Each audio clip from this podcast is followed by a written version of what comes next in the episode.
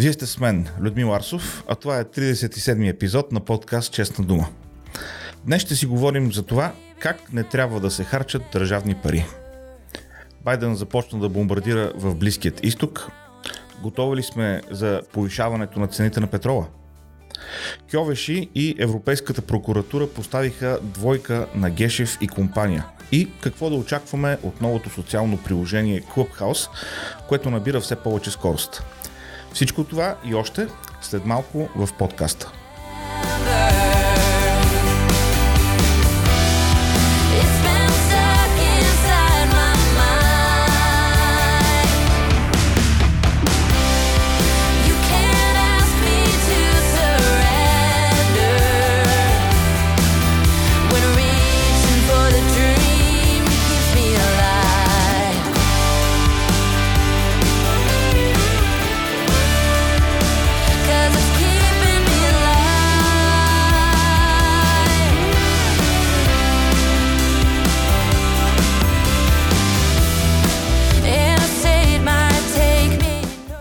Този епизод достига до вас с съдействието на Луксина Мен. Качествена италианска козметика за мъже. Това са истински мъжки продукти. Като започнем от парфюма, афтершейфа, моделиращите вакси и стигнем до шампуана за брада, балсам за брада, олио за брада. Можете да поръчате продуктите на Луксина с специално намаление от 10%, като използвате код за отстъпка ДУМА на латиница в онлайн магазина f-expert.bg. Повтарям, магазин f-expert.bg и код за отстъпка ДУМА за 10% намаление на всички продукти на Луксина. Поръчайте оригиналните италиански продукти за мъже Луксина. Още информация ще намерите и в транскрипта на днешното предаване на адрес честнадума.com. Как трябва или не трябва да се харчат държавни пари? Политическият живот през 21 век изобилства с отговори на този въпрос.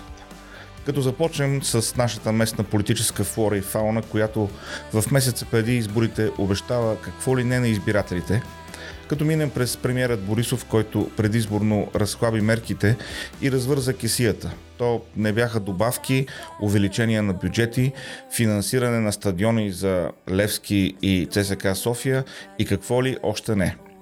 Но размерът има значение. И за това ще говорим за предложения от Джо Байден закон с COVID мерки на стойност 1,9 трилиона долара. Това са 1900 милиарда долара държавна помощ. Някой ще каже, хей, страхотна помощ. За съжаление, нещата изглеждат по съвсем различен начин. На първо място, такъв вид закони с мерки винаги включват в себе си милиарди долари за какви ли не инициативи и организации, които нямат нищо общо в случая с COVID. Просто това е един вид политически данък към спонсори и лобита. Но искам да започнем от по-рано. Преди изборите миналата година демократите отхвърлиха предложените от Тръмп мерки, които включваха помощ от 1600 долара за всяко домакинство в Америка. Какъв беше аргументът? Искат да дадат по 2000 долара на всяко семейство. Всъщност, едно от основните обещания в доста вялата кампания на Байден беше точно това. Ще осигуря чек от 2000 долара за всяко американско домакинство, казваше той. Какво беше гласувано миналата седмица? Закон с мерки на стойност 1,9 трилиона долара. С 300 милиарда повече от предложението на Тръмп. Но има един проблем. Всяко американско домакинство ще получи средно по 1400 долара. Какво? Как е възможно в закона да има повече пари за харчене, а по-малко помощ за гражданите? Ами, така работи политиката. Комисионните са високи. Ето за какво се отделят пари в новият пакет с мерки на Джо Байден. 570 милиона за профсъюзите на учителите, за да могат членовете им да бъдат заплатени дори когато отсъстват по спешност в кавички, каквото и да означава това. 50 милиона допълнително финансиране за аборти. Явно и това е някакъв вид COVID проблематика. 350 милиарда долара, за да бъдат спасени от фалит няколко щата. управлявани от губернатори демократи. Штати, които изгориха бюджета си в неефективни програми. Като цяло, от тези почти 2 трилиона долара, не повече от 9% касаят COVID и само 1% са насочени към ускоряване на вакцинирането в страната. 10% или не повече от 190 милиарда е помощта свързана с COVID. Останалите 90% са свързани с политически плащания към корпорации, агенции и организации. Това е. Роналд Рейган правилно посочва, че най-страшните думи, които може да чуе човек са Здравейте, аз работя за правителството и съм дошъл да ви помогна. Ще завърша с смехотворните думи на сенаторът от Джорджия, преподобният Рафаел Уорнок, който в свой твит казва, че мерките трябва да бъдат гласувани, защото ще намалят детската бедност на половина. Правилно чухте. Мерките ще ли да намалят детската бедност на половина. Давам си сметка, че щом се представя като преподобен, е възможно економиката да не е най-силната му страна. Но все пак, ако детската бедност се намаляваше с раздаване на пари, най-богатите деца ще да живеят в Африка, където през последните десетилетия са наляни 1,4 трилиона долара с минимален резултат.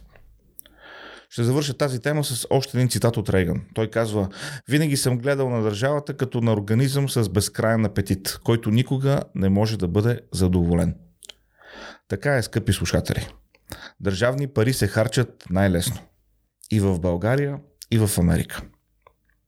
Стана ясно, че Байден няма да дава по 2000 долара на домакинство, но пък започнаха бомбардировките в Близкия изток. Има ли изненадани? Мисля, че още преди месеци предупредих, че външната политика на Байден, която не е по-различна от тази на Обама или Буш, ще включва започване на нови войни. Е, нова война още няма, но смело се върви на там. Миналата седмица самолети бомбардираха части от Сирия. Знаете ли защо? Спокойно. Не само вие не знаете. Като причина беше посочено или по-скоро измънкано нещо свързано с вземането на американски военнослужащи на прицел – не бяха посочени конкретни данни. Просто е така хвърлено във въздуха. Големите медии очаквано се направиха на ударени и не задаваха трудни въпроси. Все пак трябва да си пазят рекламодателите и партньорите във властта. Нека припомня, че Тръмп и неговата администрация имаше две сериозни намеси в Близкия изток. На първо място атака на военни цели в Сирия след използването на химическо оръжие от страна на армията на Асад. Тогава ударите бяха нанесени с ракети Крус, изстреляни от кораби и бяха поразени единствено военни цели.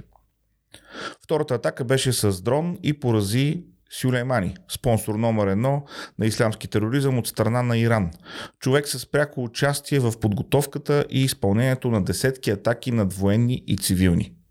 Това е. Две конкретни цели с конкретни поводи. При бомбардировката миналата седмица има информация за над 20 цивилни жертви. Ето това е политиката на Байден. Не, това е продължение на политиката на Обама, която доведе до милиони бежанци в Европа. Хиляди невинни жертви, раждането на ислямска държава и въобще всичко, което можеше да се обърка в Близкия изток. Байден или тези, които взимат решения вместо него, защото той не винаги изглежда ориентиран или адекватен, ще продължи с тази политика. Политиката на международна безотговорност. А това ще доведе до повишаването на цените на петрола. Неминуемо. Не знам дали забелязвате как те се качват нагоре през последният месец. Защо? Какво се е променило? Ами, спряха големите енергийни проекти в Америка. До встъпването на Байден в длъжност Америка беше 100% енергийно независима. 100% от петролът в Америка се произвеждаше в Америка. Сега тази страна започва отново да купува. А какво става, когато се повиши търсенето? Точно така. Цената на продукта се повишава.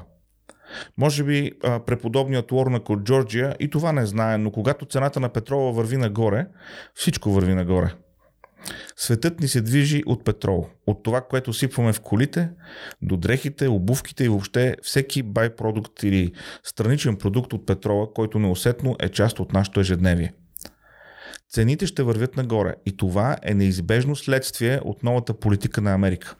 Политика, която рано или късно ще получи своята реална оценка, въпреки съюзът между Демократическата партия, традиционните и социалните медии. Първата оценка ще бъде съвсем скоро, на изборите за Сената. И като говорим за оценка, двойка писаха в бележника на българската прокуратура. 3 от 10 толкова са одобрените български кандидатури за Европейската прокуратура, съобщава Евроактив. Заместникът на Кьовеши буквално пита, вие сериозно ли? Каква по-добра оценка за твоята работа, компетентност и преценката ти?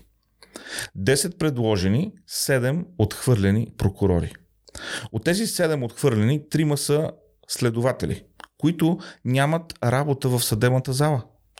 Останалите 4 отхвърлени са били съдии по граждански и търговски дела. Никога не са провеждали разследване, никога не са разследвали престъпления с европейски фондове, каквито у нас има немалко. Сега, аз не съм специалист нито по наказателно право, нито по европейско, но мога да задам един въпрос. Защо се предлагат хора, които явно не отговарят на изискванията за Европейска прокуратура? Как мислите? Кое е първото, което ви идва на ум, когато знаем как работи системата на прокуратурата в България? Или по-точно казано, как не работи тази система? Смятате ли, че между предложените има някой, който е попаднал там, хей така, случайно? Невъзможно е, нали? Е, ако не са там случайно, какво ни говори това, че 70% от предложените въобще не отговарят на изискванията да бъдат предложени? Да не говорим за опит и компетентност. И на децата е ясно за какво и да реч. Е, не само на децата, но и на Европейската прокуратура. Затова писаха двойка на нашите. Някой ще каже, как така двойка? Три от 10 не е ли поне тройка? Не. В университета по всеки предмет можех да получа максимално 100% за шестица. Тройката започва от 60%. Над 70% е четворка. Над 80% петица. Над 90% шестица. Е, ако от 10 предложения са отхвърли 7, оценката ти е много далеч от тройката. Много далеч. И като се замислим, точно това си е реалната оценка на нашата прокуратура. Накрая, нека поговорим за Clubhouse, новото социално приложение, което набира все повече популярност. Какво е Clubhouse? Това е нова социална мрежа, която предлага на потребителите си стаи, в които могат да разговарят по различни теми. Конферентен телефонен разговор между голям брой хора, като всеки може да създава стаи по теми, да бъде говорител, да задава въпроси в тях и да кани други потребители, които също да говорят. Въпреки, че приложението Clubhouse съществува от март 2020 година, то истински набра популярност едва през януари 2021, когато в една от стаите се включва не друг, а Илон Мъск и говори по темата за колонизирането на Марс. От този момент нататък приложението избухва. Вътре вече са почти всички по-познати онлайн знаменитости, включително и Джо Роган. С какво Clubhouse се различава от останалите социални мрежи? Няколко основни разлики, които ще се опитам да представя. На първо място, повече контрол над фида в кавички. В Twitter и Facebook виждаш какво се пуска в фида от хората, които следваш, но нямаш контрол какво точно виждаш. В Clubhouse слушаш или участваш само в дискусии, които те интересуват. В този смисъл, според мен, приложението дава повече свобода и възможност да се освободиш от паразитно съдържание, от което не се интересуваш. Влизаш само в стаи, в които желаеш да влезеш. А ако не ти харесва съдържанието или не ти е интересен разговорът, напускаш. Изборът е твой. На второ място, говоренето е различна форма на общуване. Една от основните разлики, които забелязвам, е, че хората в Clubhouse са доста любезни и внимателни към другите.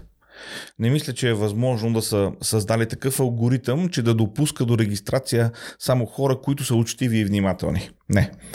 Говоренето и чуването на глас прави хората по-предпазливи в общуването. Това е поне моето наблюдение. Но при всички случаи е доста по-добре от хейта в Twitter и безумията в Facebook. Много по-добре. На трето място, приложението предлага гъвкав формат. Неговата функционалност дава възможност да се водят смислени дискусии, които няма как да се случат в останалите социални мрежи. В една стая може да има двама говорители или пет говорители, 10 говорители и същото време да има хиляди слушатели. Говорителите могат да са и много повече, а модераторите помагат на хората да не говорят един през друг и се грижат дискусията да е по темата. Разбира се, има и слабости. Забелязах една тенденция за прекалено лъскаво представяне.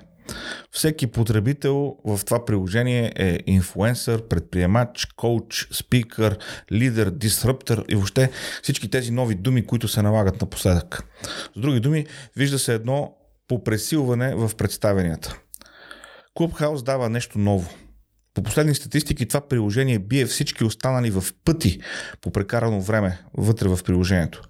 И може би разбираемо, разговори или дискусии отнемат повече време от преглеждането на снимки или няколко твита. Има и неголяма общност от български потребители, която се състои от различни и интересни млади хора, които живеят главно извън България. Разговорите между нашенците са интересни и на прилично ниво. Признавам, че съм приятно изненадан. Към момента Clubhouse е приложение само за iOS, т.е. може да се ползва само на iPhone или iPad. Освен това, регистрацията не е отворена. Нови потребители се присъединяват само след покана от хора, които вече използват приложението. Отношението изглежда малко елитарно и селективно, но нищо чудно това да е преднамерена стратегия или пък да се дължи на технически ограничения. Чух, че от компанията са наели Android разработчик, но няма информация дали и кога ще има приложение за Android общността. Поканите са ограничени. Но ако някой желая, пишете ми и ще ви изпратя. Имам няколко. Може да се свържете с мен в Twitter, Instagram и разбира се чрез формата за контакт на честнадума.com. Толкова в този епизод. Благодаря ви, че и днес отделихте време, за да бъдем заедно. Ако все още не сте се абонирали за Честна дума, може да го направите в Apple Podcasts, Spotify, Google Podcasts и всички по-големи подкаст платформи. Връзки към всички тях може да намерите на адрес честнадума.com. Не пропускайте и да намерите телеграм канала на подкаста, където освен информация за новите епизоди, споделям и интересни статии и материали, на които попадам относно нашето съвремие, историята, политиката и популярната култура. Искам специално да благодаря на тези от вас, които използват връзката за дарение към PayPal. Вашата подкрепа ме окоръжава да продължавам да търся, да мисля, да съм активен и да правя този подкаст. Казваме си доскоро с песента на Малена Старк и Мия Найлс, в която се пее. Защото откакто се помня, това е вътре в мен. Не искай от мен да се предавам, защото когато последвам мечтата си, се чувствам жива. Пазете се, стойте будни, не се предавайте, преследвайте мечтите си. До следващия епизод.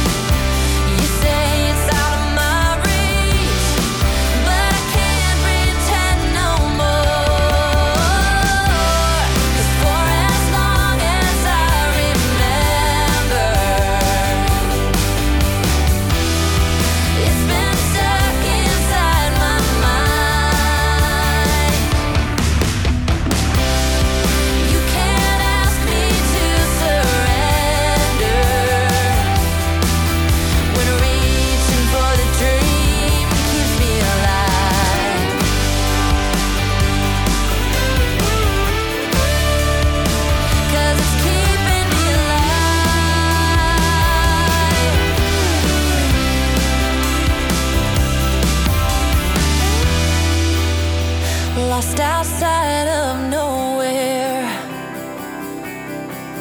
A stormy rain tried to wash away the dream.